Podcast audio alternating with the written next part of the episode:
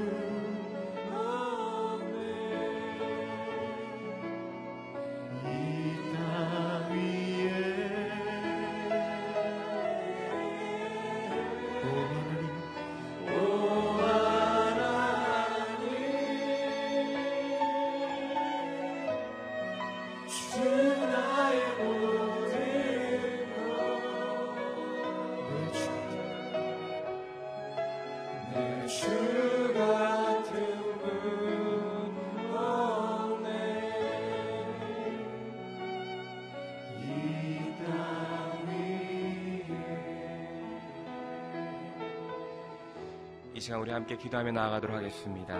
주님과 같은 분은 이 땅에 아무도 없습니다. 하나님, 이 새벽 가운데 주의 선하심을, 주의 인자하심을, 주의 사랑을 더 맛보아 알게 하여 주시옵소서. 주님의 그 영광을 맛보아 알게 하여 주시옵소서. 우리 한 목소리로 기도하며 나아가도록 하겠습니다. 사랑과 은혜가 충만하신 하나님, 감사합니다. 오늘 새날을 주시고 새벽을 깨우시고 주님 전에 나와 예배하며 말씀 앞에 나아가게 하심을 감사드립니다. 당신은 선하시며 크시며 우리를 죽기까지 사랑하시는 분이십니다. 당신의 그 크신 사랑을 오늘 이 아침 가운데 맛보아 알게 하여 주시옵소서. 우리의 모든 필요한 것들 공급하시고 채우시는 하나님의 부유함을 맛보아 알게 하여 주시옵소서. 나와 늘 동행하여 주시고 함께하여 주시며 승리케 하시는 주님의 승리를 맛보아 알게 하여 주시옵소서. 하나님 당신을 찬양합니다. 당신을 높여드립니다. 이 새벽 가운데 주님을 더 만나기 원하고 경험하길 소망하오니 주님 오셔서 나의 마음을 만져주시고 나의 생각을 다스려 주시옵소서. 주님 당신은 왕이십니다. 당신은 창조주이십니다. 당신은 이 땅을 지금도 다스리시는 주관자이십니다. 당신을 높여드립니다.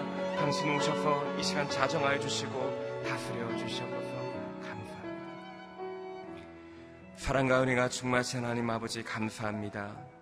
오늘도 새날을 허락하여 주시고 주님 전에 나와 예배함으로 나아가게 하셔서 감사합니다. 이 시간 성령님께서 우리 마음을 주장하여 주시고 만져 주시옵소서. 우리 영을 새롭게 하여 주시옵소서. 부활의 소망을 붙들게 하여 주시고 십자가의 사랑을 풍성히 경험하는 이 시간 되게 하여 주시옵소서. 감사드리며 이 모든 것 우리 구주 예수 그리스도의 이름으로 기도드렸습니다. 아멘. 새벽 예배에 나오신 여러분을 주님의 이름으로 환영합니다. 이 시간 우리에게 주신 하나님 말씀은 오바디아서 1장 1절에서 14절까지 말씀입니다. 오바디아서 1장 1절에서 14절까지 말씀입니다. 저와 여러분이 한 절씩 교독하도록 하겠습니다. 오바디아의 환상입니다. 여호와 하나님께서 에돔에 대해 말씀하셨습니다. 여호와께서 심부름꾼을 민족들에게 보내시며 너희는 일어나라 에돔과 싸우러 나가자라고 하시는 말씀을 들었습니다. 보아라 내가 너를 이방 민족들 가운데 가장 작게 만들 것이니 내가 철저히 멸시당하게 될 것이다. 높은 평원의 바위굴 은시처에 살며 누가 나를 땅바닥으로 끌어낼 것인가라고 스스로 말하는 사람들아 내 교만한 마음이 너를 속였다. 내가 독수리처럼 높이 날고 내가 별들 사이에 둥지를 틀더라도 내가 거기에서 너를 끌어낼 것이다. 여호와의 말씀이다. 내게 도둑들이 들고 밤에 강도들이 들어도 그들이 취할 만큼만 훔쳐가지 않겠느냐? 내게 포도 따는 사람들이 와도 포도를 얼마쯤은 남겨두지 않겠느냐? 그런데 너는 얼마나 처참히 파괴될까? 에서가 어찌 그렇게 샅샅이 뒤져지고 그가 숨겨둔 보물이 약탈되었는가? 너와 동맹을 맺은 모든 사람들이 너를 국경으로 몰아내고 너와 화평한 사람들이 너를 속이고 너를 제압했다. 너와 함께 식사하던 사람들이 내게 덫을 놓았지만 너는 이를 알지 못하는구나. 여호와의 말씀이다. 그날에 내가 에돔에 지혜 있는 사람은 에서의 산에 있는 지각 있는 사람들을 멸망시키겠다. 그마나 내 용사들이 두려움으로 질릴 것이며 에서의 산에 있는 모든 사람들이 학살당해 전멸될 것이다. 내 동생 야곱에게 행한 폭력 때문에 내가 수치를 뒤집어 쓸 것이고 내가 영원히 멸망하게 될 것이다. 내가 수수방관하고 서 있던 그날 곧 낯선 사람들이 야곱의 재산을 가져가고 이방 사람들이 그의 문으로 쳐들어가 예루살렘을 두고서 제비뽑기하던 그날에 너들 그들 가운데 한 사람과 같았다. 내 동생의 날, 곧 불행의 날에 너는 방관하지 말았어야 했다. 유다 자손들이 멸망하는 날에 그들을 보고 너는 즐거워하지 말았어야 했다. 그들의 고난의 날에 너는 입을 크게 벌리지 말았어야 했다.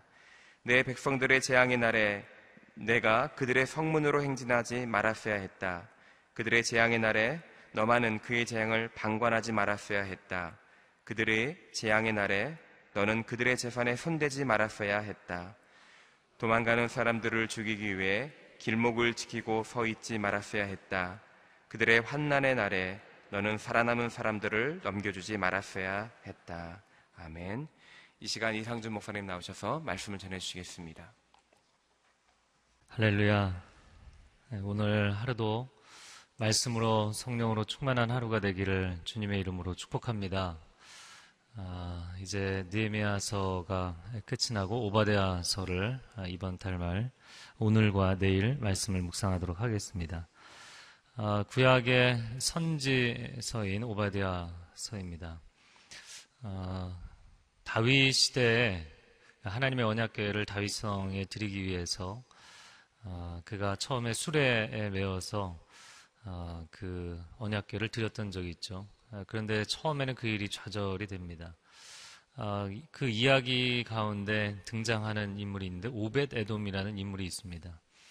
아, 오베드라는 단어는 종이라는 뜻입니다. 그래서 오벳 에돔 그러면 에돔의 종이죠.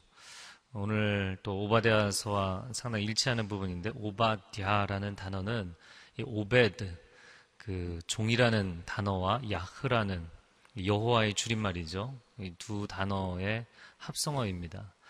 그래서 오늘 오바디아서 같은 경우 여호와의 종이다 이런 뜻입니다. 아, 그런데 또 어, 재밌게도 어, 이 오바디아서가 에돔에 대해서 이야기를 하고 있죠. 자, 오바디아서 1장 1절 말씀 한번 같이 읽어보겠습니다. 시작. 오바디아의 환상입니다. 여호와 하나님께서 에돔에 대해 말씀하셨습니다. 여호와께서 심부름꾼을 민족들에게 보내시며 너희는 일어나라 에돔과 싸우러 나가자라고 하시는 말씀을 들었습니다. 아, 오바디아라는 이름의 뜻을 말씀드렸는데 여호와의 종이다. 여호와의 종이기 때문에 종이 주 대신 여호와 하나님의 말씀을 들었다라는 것이죠. 아, 하나님께서 에돔에 대해 말씀하셨고 또 1절 하반절에 보면 이렇게 하시는 말씀을 들었다라고 되어 있습니다. 아, 종은 주인의 말씀을 듣습니다. 양은 목자의 음성을 듣고 자녀는 부모의 음성을 듣습니다. 여기서 음성을 듣는다라는 것은 문맥에 따라서 크게 두 가지 의미를 갖고 있죠. 첫 번째는 하나님의 음성이 내게 들려질 수 있는 가청 주파수 대 안에 있다. 이렇게 들린다라는 그 자체의 의미가 있고요. 또 한 가지는 하나님의 말씀을 듣는다는 것은 하나님의 말씀에 순종한다라는 의미를 갖고 있죠. 어, 여러분 하나님의 음성을 들을 수 있는 하나님의 자녀들이 되기를 주님의 이름으로 축복합니다. 어, 특별한 은사를 받은 사람들만이 하나님의 음성을 듣는 것이 아니라 우리가 갖고 있는 이 성경 자체가 하나님의 음성을 기록한 것인 줄로 믿습니다. 이 기록한 말씀과 들리는 음성이 달라서는 안 되고 같아야 되는 것이죠. 여러분 하나님의 말씀을 깊이 묵상하고 통독하고 이 말씀이 여러분의 신비에 새겨지기를 주님의 이름으로 축복합니다. 어, 제가 여러 번 메시지 가운데 말씀드렸지만 어, 우리는 어, 보이는 것을 보는 것이 아니라 내가 보는 것만 보인다. 아, 그랬죠. 내 안에 있는 것을 결국에 보면서 사는 것이죠. 어, 떤 외부의 소리를 듣는 것도 어, 누군가가 이야기를 해도 내가 딴 생각을 하고 있으면 안 들리죠. 결국에는 내 안에 있는 것을 듣고 있는 것이죠. 외국어를 들어도 그 사람이 아무리 의미 있는 말을 해도 내 안에 그 외국어가 없으면 그게 안 들리죠. 아, 그러나 그 언어가 내 안에 단어가 있고 문장이 있고 문법이 있으면 그 언어가 다 유의미하게 들리는 것입니다. 결국에는 사람은 내 안에 있는 것이 들리게 돼 있어요. 여러분 하나님의 자녀들만이 하나님의 음성을 듣습니다. 아, 성령 충만한 사람들은 하나님의 음성을 듣습니다. 이 기록된 말씀이 하나님의 음성으로 들리게 될 줄로 믿습니다. 그래서 말씀이 충만해지고 성령으로 충만해지면 모든 성경은 하나님의 감동으로 되었고 성령의 감동하심을 받은 사람들이 받아 쓴 것이기 때문에 아, 말씀을 성령의 감동하심으로 읽을 때 그 말씀이 내게도 들리는 역사가 있을 줄로 믿습니다. 근데 어찌 보면 이것은 신앙생활에 있어서 가장 기본적인 출발점 같은 것이죠. 자, 그런데 그 하나님의 음성이 내게 들린다. 이것만 해도 축복인데, 사실 그 다음에 더 놀라운 축복은 그 하나님의 말씀을 청종한다. 들을 뿐만 아니라 순종한다라는 것이죠. 아, 모세오경에서는 듣는다와 순종한다를 거의 동시적 개념으로 사용을 하죠. 들으면 순종해야 돼요. 여러분, 신앙은 단순한 호기심이 아닙니다. 내가 하나님의 음성 듣고 싶습니다. 하나님의 뜻이 무엇인지 알고 싶습니다. 또 어떤 경우에는 한 주, 두 주, 한 달 작정 기도를 해서 하나님의 음성을 듣고 싶습니다. 아니요, 제사장 사가랴 같은 경우에는 평생을 하나님, 하나님께 간구하오니 하나님께서 이루어 주시고 하나님의 음성 들려 주시기를 원합니다. 아, 그런데 들었는데 받아들이지를 못한다. 라는 것이죠. 정작 듣고 싶다고 이야기를 했지만 듣기는 했는데 순종을 못한다. 아, 그러면 종이 주인의 말씀을 들었다. 아, 종이 주인의 말씀을 듣는다라고 표현하기는 어려운 것이죠. 아, 이제 이번 다가오는 주일, 그 다음 주일부터 요나서를 보게 되는데요. 요나를 보면 우리가 상당히 문제가 많은 선지자인 것으로 생각하지만 방금 말씀드린 하나님의 음성을 듣는다라는 측면에서 두 번째 순종하지 않았다라는 측면에서는 문제가 있었지만 사실 평생에 하나님의 말씀에 순종해서 사역했던 사람이고요. 특별히 1단계에 있어서 하나님의 음성이 전혀 여과 없이 막히는 것 없이 아무 장벽 없이 그에게 잘 들리고 그 하나님과 대화를 하는 사람이었다는 측면에서 그는 깊은 영성의 소유자였다는 것을 알 수가 있죠. 여러분, 하나님의 말씀을, 하나님의 음성을 잘 듣게 될 뿐만 아니라 그것이 아무런 거리낌이 없이 주저함이 없이 여러분의 삶 가운데 순종이 되는 그런 내면과 신앙과 삶이 되기를 축복합니다. 왜냐하면 순종하는 자에게 하나님이 그 다음을 알려주시게 돼 있어요. 순종이 하나님의 음성을 듣게 만드는 가장 중요한 영적 지름길입니다. 순종하지 않는 사람에게 하나님께서 말씀하시는 것은 그에게도 어려움이고 하나님께도 어려움이죠. 물론 하나님께는 아무런 어려움이 없습니다. 그러나 하나님께서 하나님의 사람, 하나님의 자녀에게 말씀하시는데 그가 반응하지 않는다. 그럼 하나님께서 계속 은혜를 베푸셔야 되는 상황이 되지 않는 것이죠. 그게 또 다른 어려움을 만드는 것입니다.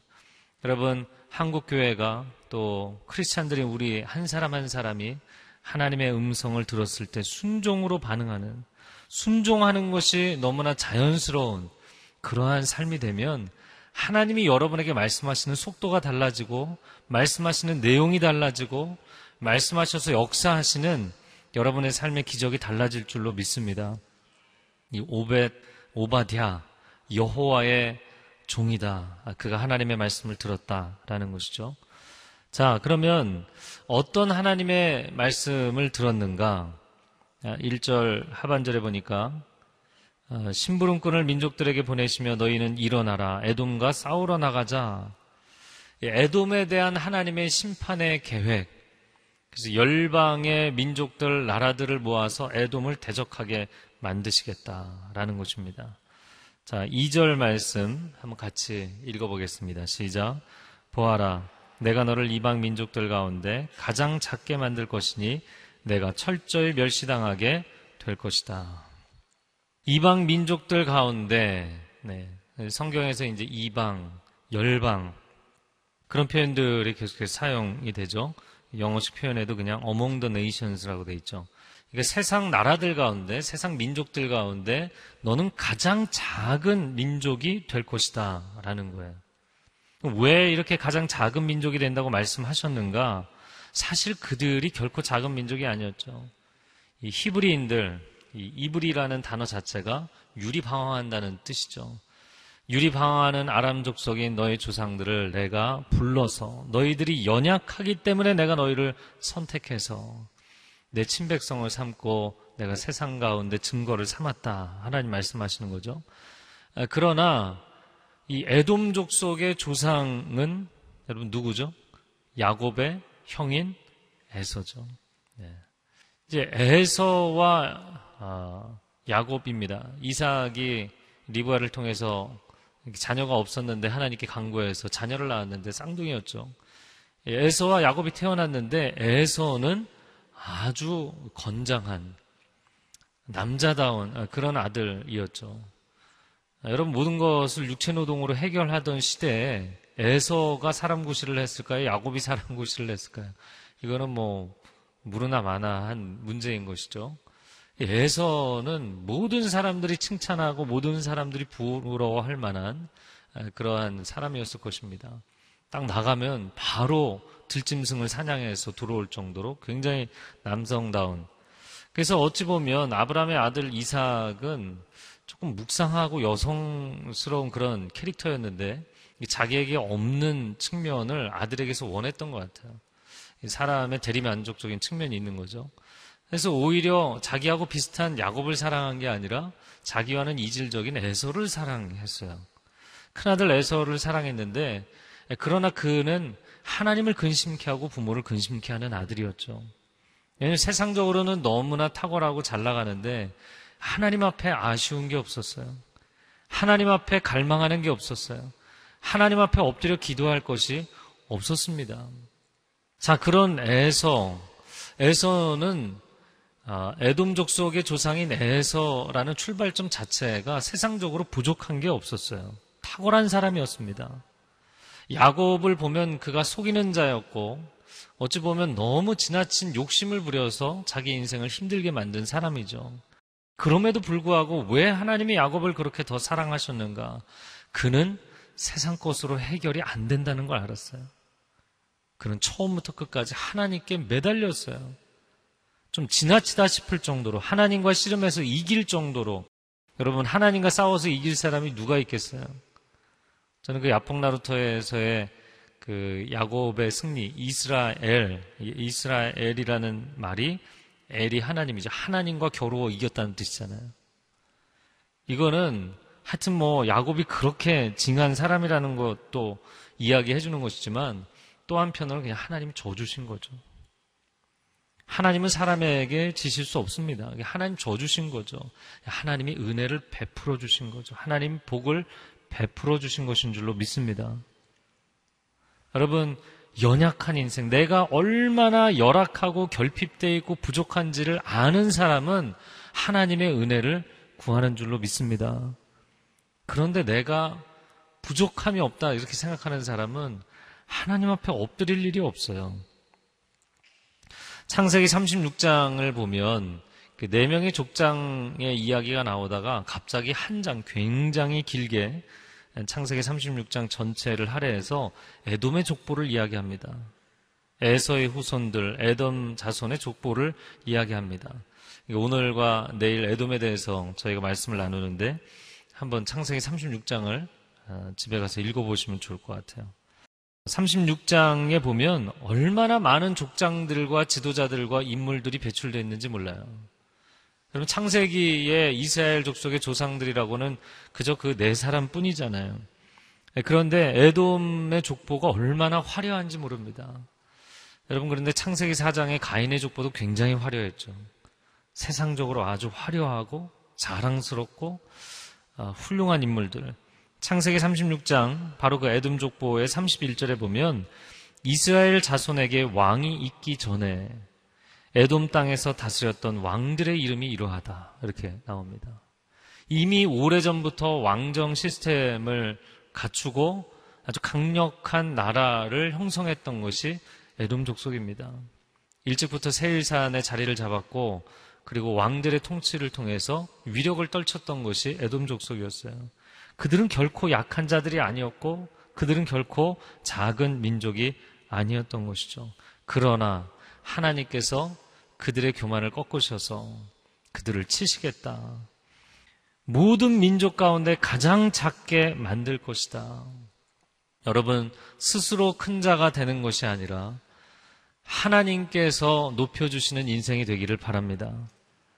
내가 하나님 앞에 고백할 때 하나님 저는 작은 자입니다. 저는 부족한 자입니다. 저는 어리석은 자입니다. 지혜가 부족하고 능력이 부족합니다. 그러나 하나님께서 높이실 때 하나님의 이름의 영광을 나타내게 하여 주옵소서. 이것이 여러분의 평생의 기도의 제목이 될 수 있기를 바랍니다. 하나님 없는 성공, 하나님 없는 물질, 하나님 없는 힘, 하나님 없이 세상적인 것을 얻는 것이 얼마나 위험한 것인지. 여러분, 내가 세상 거를 끌어안았어요. 근데 하나님이 없어요. 하나님 등지고 있어요. 근데 사실은 이게 말이 안 되는 게요. 세상 만물도 하나님이 만들어 주신 것이죠. 이것도 사실 하나님의 것이잖아요. 하나님의 손길이고 하나님의 흔적이잖아요. 하나님의 선물이잖아요. 선물은 끌어안고 하나님을 등지는 행위. 아, 이게 반복이 되면 그 인생은 갈수록 불안해지는 것이죠. 하나님 없이 커질수록, 하나님 없이 높아질수록, 하나님 없이 잘 될수록 그 인생은 불안한 것입니다. 롯이 소돔과 고모라로 갑니다. 하나님 없는 화려함, 하나님 없는 부요함, 하나님 없는 쾌락. 이 쾌락이라는 단어는 사실 어, 그렇게 나쁜 단어가 아니죠. 가치 중립적인 단어입니다.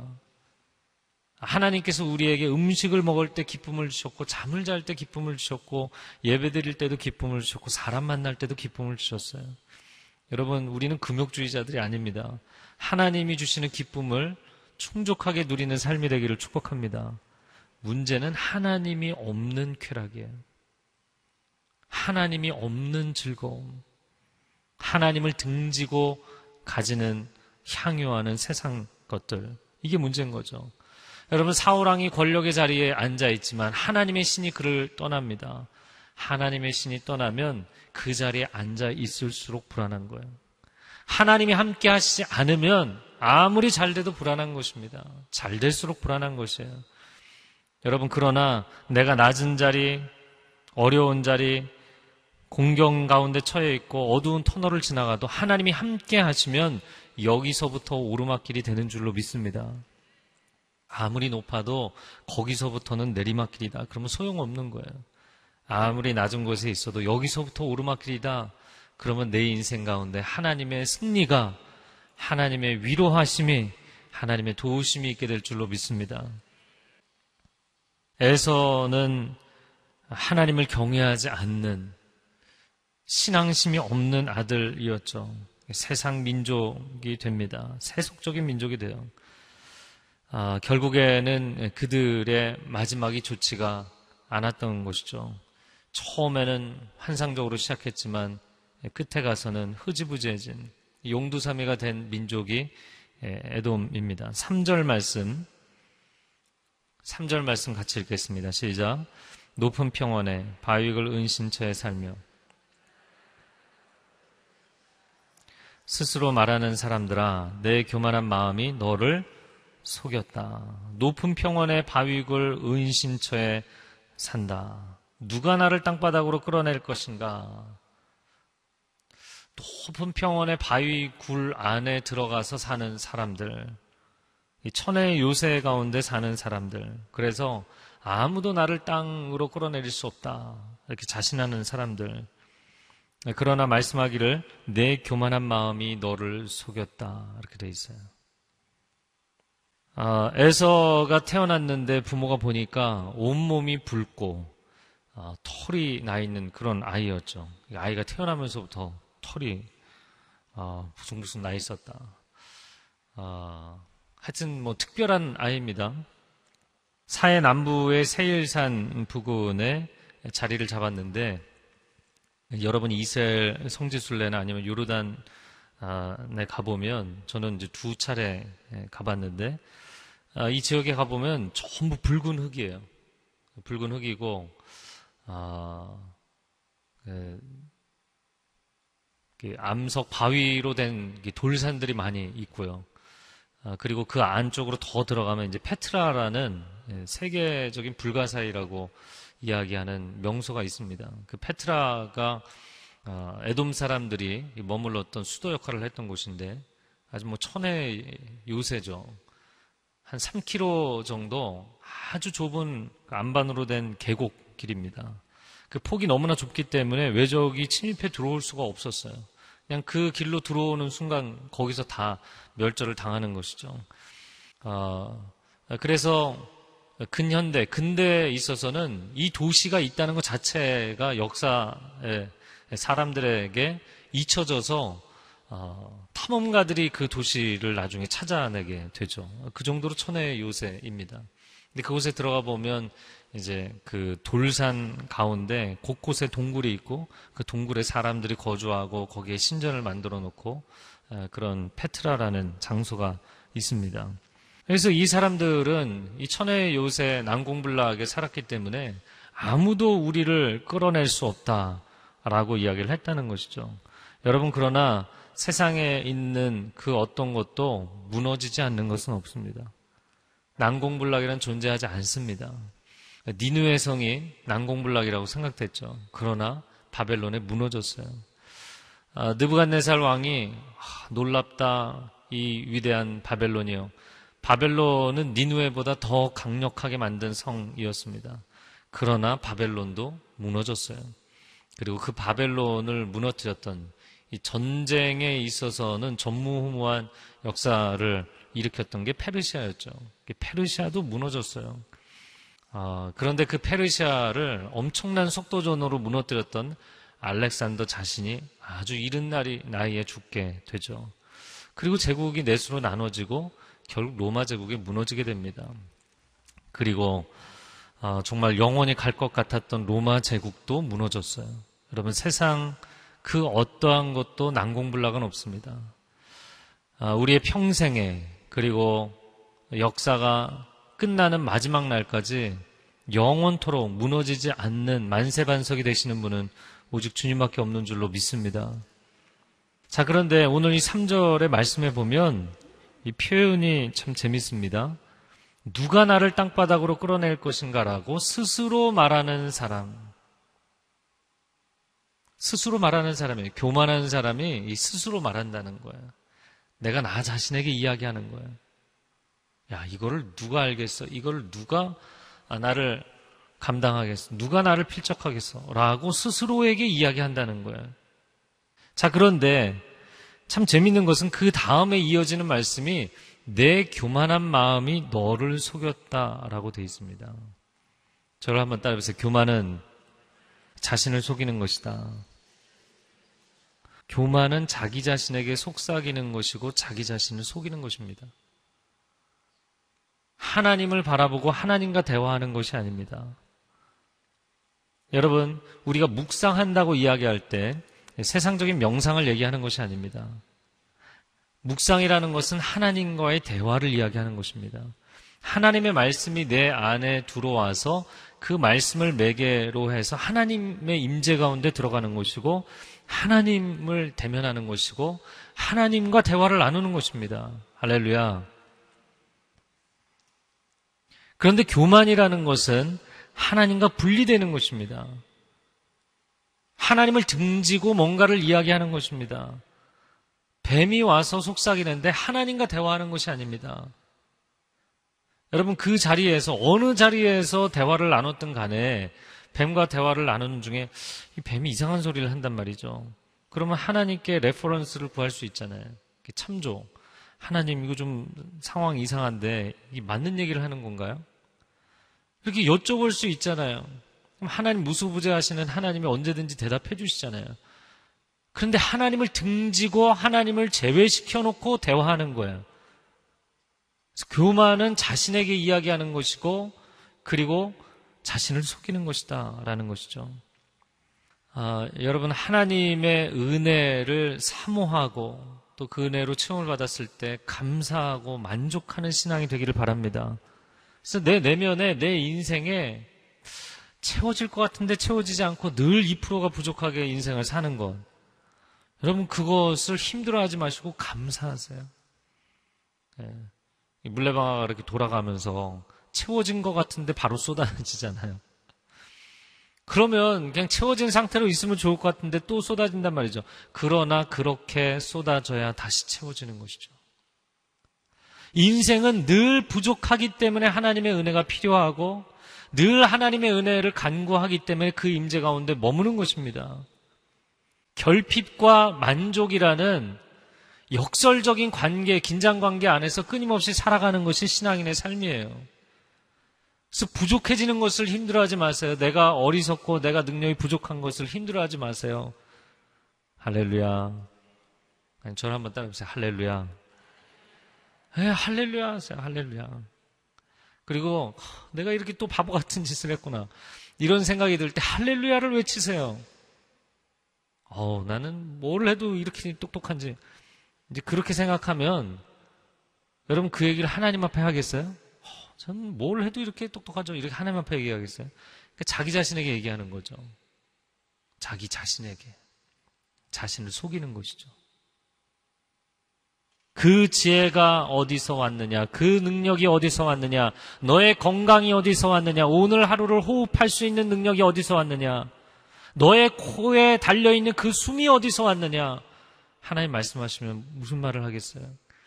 이거 다 하나님의 것이죠. 하나님이 주신 것인 줄로 믿습니다. 교만이 왜 거짓말인가? 자기 자신을 속이는 것인가? 교만이란 내 자리가 아닌 자리에 올라가 앉아 있는 것이거든요. 피조물이 절대적 위치가 아니라 피조물은 상대적 위치잖아요. 절대적 위치에 계신 분은 하나님 뿐이시죠. 그런데 그 창조주 앞에서 마치 내가 절대적 위치를 점한 것처럼 내 인생은 결코 흔들리지 않는다. 이런 건 없어요. 세상의 모든 것은 다 상대적이에요. 권력도, 물질도, 학력도, 건강도, 그 사람의 외모도, 그 사람의 유머 감각도, 어떠한 것이 되었든 다 상대적입니다. 하나님 앞에는 겸손할 수밖에 없는 줄로 믿습니다. 그래서 겸손이라는 것은 타고난 성품의 문제도 아니고 후천적인 훈련의 문제도 아닙니다. 겸손은 창조주를 인정하는 신앙을 고백하는 이 피조물이 당연히 가져야 되는 합당한 태도입니다. 그래서 하나님을 믿는 사람, 하나님을 신앙하는 사람은 겸손할 수밖에 없어요. 그리고 정반대로 절망하지도 않습니다.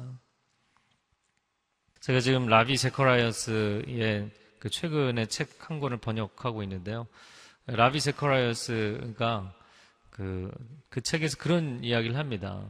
그전 세계를 다니면서 이분이 기독교 변증을 하시는 분이니까 한 인권단체에서 일을 하는 어, 분을 만난 거예요. 근데 인, 권 단체에서 일하는 이 분이 전 세계를 다니면서 정말 열악한 지역, 아, 인권의 사각지대를 다니다 보니까 너무나 절망스러운 거예요.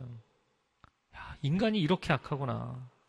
인간의 악함에 대해서 절망하는 것, 물론 당, 당연하고 합당하다고 생각합니다. 그러나 지나친 절망과 지속적인 자괴감과 어, 그 실패감에서 벗어나지 못하는 이 절망의 문제도 교만입니다. 인간이요, 왜 절망하냐면 이 세상의 악을 내가 감당할 수가 없는 거예요. 내 실패를 내가 감당할 수 없는 거예요. 여러분, 지금까지 내가 내 인생을 내가 스스로 능력이 있어서 감당했을까요? 아, 내가 밤에 잠을 동안도, 잠을 자는 동안에도 숨이 끊어지지 않게 해야지. 이런 거 내가 감당하고 있나요? 사실 내가 감당하는 부분은 굉장히 작은 분량이에요. 내가 매일 엄청난 책임감을 가지고 살아가는 것 같지만 하나님이 어마어마한 분량을 감당해 주시는 줄로 믿습니다. 절망도 교만이에요. 하나님을 의지하는 사람은 완전히 절망하지 않습니다. 내가 이렇게 부족하고 어리석고 연약한데도 하나님 은혜로 살죠. 이걸 고백하는 게 신앙이에요. 그래서 하나님을 믿는 사람은 교만에 빠질 수도 없고 극단적 교만에도 극단적 절망에도 빠지지 않습니다. 하나님을 신뢰하는 신앙, 하나님을 의지하는 신앙이 될 수 있기를 주님의 이름으로 축복합니다. 자, 7절 말씀에 보면 너와 동맹을 맺은 모든 사람들이 너를 국경으로 몰아내고 너와 화평한 사람들이 너를 속이고 너를 제압했다. 너와 함께 식사하던 사람들이 내게 덫을 놓았지만 너는 이를 알지 못하는구나. 기원전 5세기경 아라비아 사람들이 에돔을 어, 침공합니다. 어, 사해 남부에 위치를 하고 있던 에돔 족속에게는 아라비아 사람들은 굉장히 친밀하게 교류하던 민족이었죠. 그러나 결국에는 그들에게 무너지게 됩니다. 최종적으로는 로마 제국이 들어와서 그들을 몰락해 만들죠. 여러분 오늘 하루를 살아갈 때 사람을 의지하지 마십시오. 사람을 의지하는 것이 아니라 하나님을 의지하십시오. 사람은 사랑했던 만큼 미워지게 돼 있고 기대했던 만큼 실망하게 돼 있고 신뢰했던 만큼 배신감을 느끼게 돼 있어요. 인간은 특별히 나를 필두로 해서 그 누구도 영원토록 일관성을 가질 수 없어요. 사람은 다 실망스러운 존재입니다. 어떻게 남편이 나에게 이럴 수 있느냐? 어떻게 아내가 나한테 이런 말을 할 수 있냐? 아직도 사람이 어떤 존재인지 모르세요? 인간은 실망스러운 존재입니다. 그러나 하나님께서 사람을 통하여서 또 하나님의 희망을 이루신다는 것이 참 감사한 것이죠. 나 자신에게 실망할 때 하나님께서 아니다. 나는 너를 희망적인 존재로 만드셨다. 만들었다. 이렇게 말씀하시는 주의 음성을 듣게 되기를 축복합니다. 자, 동맹이던 자들이 배신합니다. 사람에게 너무 집착하지 마십시오. 사람에게 너무 목말라 하지 마십시오. 하나님을 의지하십시오. 그러면 결코 사람 때문에, 관계 때문에 무너지지 않을 것입니다. 자, 어, 마지막 부분을 보면 10절 말씀에 내 동생 야곱에게 행한 폭력 때문에 내가 수치를 뒤집어 쓸 것이고 영원히 멸망하게 될 것이다. 아, 가장 신뢰했던 사람에게 배신감을 느꼈어요. 마음이 어렵습니다. 그런데 하나님 말씀하시죠. 너가, 너도 너의 동생을 배신했기 때문에. 여러분, 가정 안에서 나는 늘 피해자고, 직장에서 나는 늘 피해자고, 인생을 살아가면서 세상에서 나는 늘 피해자고, 피해자이기만 한 사람은 없어요. 동시에 가해자인 것이죠. 아, 우리의 인간관계를 하나님 앞에 내려놓으십시오. 정말 하나님을 사랑하고 신뢰하면 관계 가운데도 하나님 평강을 주실 줄로 믿습니다. 지나치게 의지했기 때문에 무너지기도 하고 배신당하기도 하죠. 사람은 의지할 대상이 아니라 사랑할 대상입니다. 아, 그리고 함께 하나님의 뜻을 이루어 나가야 될 대상입니다. 아, 이 시간 기도하겠습니다. 기도할 때 하나님, 하나님께서 내 인생에 허락하신 많은 선물들, 그로 인해서 하나님 앞에 감사하고 찬양하고 기뻐하는 삶이 되게 하여 주옵소서. 그러나 결코 교만에 빠지지도 아니하고 절망에 빠지지도 않게 하여 주옵소서. 뒤돌아서서 나 자신에게 스스로에게 나를 속이는 이야기를 하고 있다면 깨어나게 하여 주시옵소서. 깨어날 지어다. 그 영혼은 깨어 일어날 지어다.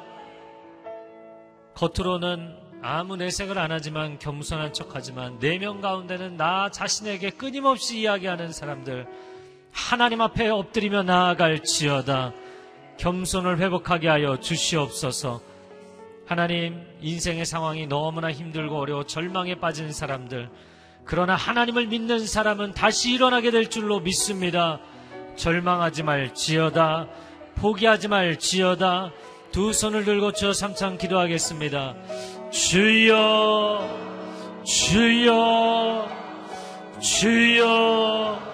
오 할렐루야 하나님 우리의 삶 가운데 늘 동행하시고 동역하여 주시고 동거하여 주시고 우리 가운데 말씀하시고 우리 가운데 친히 행하시는 하나님의 이름을 찬양합니다. 하나님 홀로 높임을 받아 주시옵소서. 하나님 우리가 우리의 삶 가운데 스스로 감당하는 것이 얼마나 되겠습니까? 아버지 우리가 호흡하는 것도 하나님 우리가 살아있는 것도 움직이는 것도 말하는 것도 생각하는 것도 느끼는 것도 하나님이 나를 붙드심입니다. 하나님이 나를 감당해 주심입니다. 하나님 스스로 교만에 빠지지 않게 하여 주옵소서. 내가 능력이 부족해서 내가 온전하게 행하지 못해서 실패했다고 절망하지 않게 하여 주옵소서. 하나님이 나를 붙들고 계십니다. 하나님이 나의 인생을 감당해 주십니다. 하나님 앞에 겸손하게 하여 주시고 하나님의 은혜를 구하게 하여 주시고 하나님의 임재 가운데 엎드리게 하여 주시옵소서.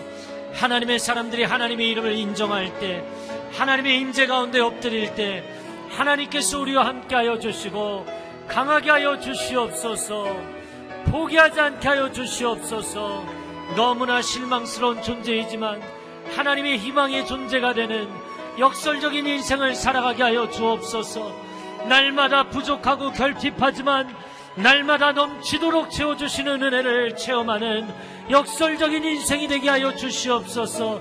지혜가 부족하지만 나의 지혜자가 되시는 하나님, 능력이 부족하지만 나의 능력자가 되시는 하나님, 나는 실패할 수밖에 없지만 나에게 승리를 주시는 하나님을 찬양합니다.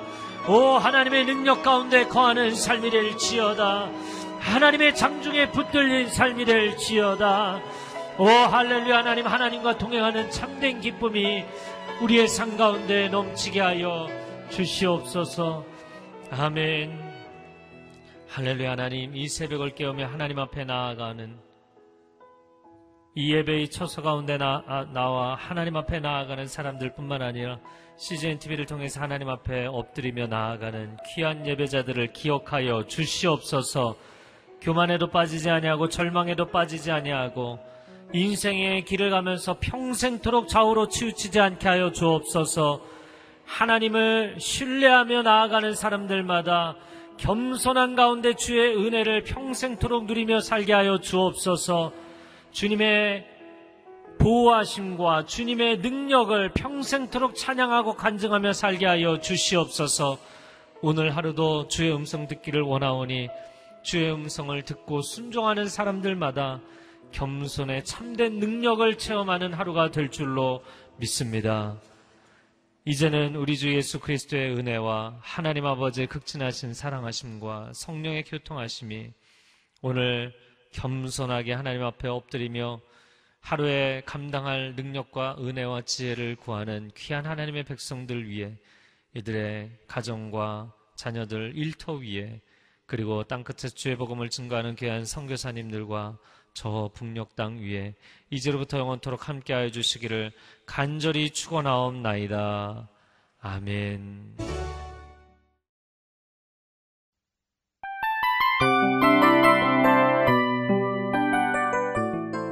이 프로그램은 청취자 여러분의 소중한 후원으로 제작됩니다.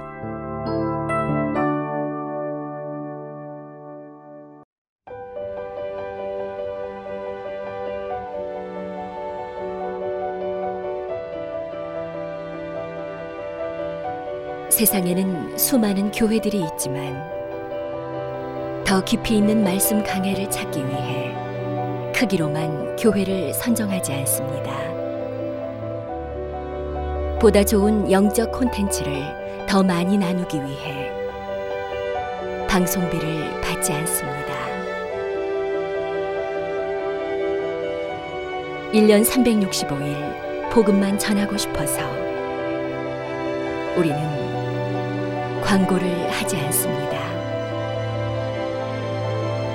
온누리의 복음을 땅끝까지 CGN TV와 함께 땅끝 선교사가 되주세요.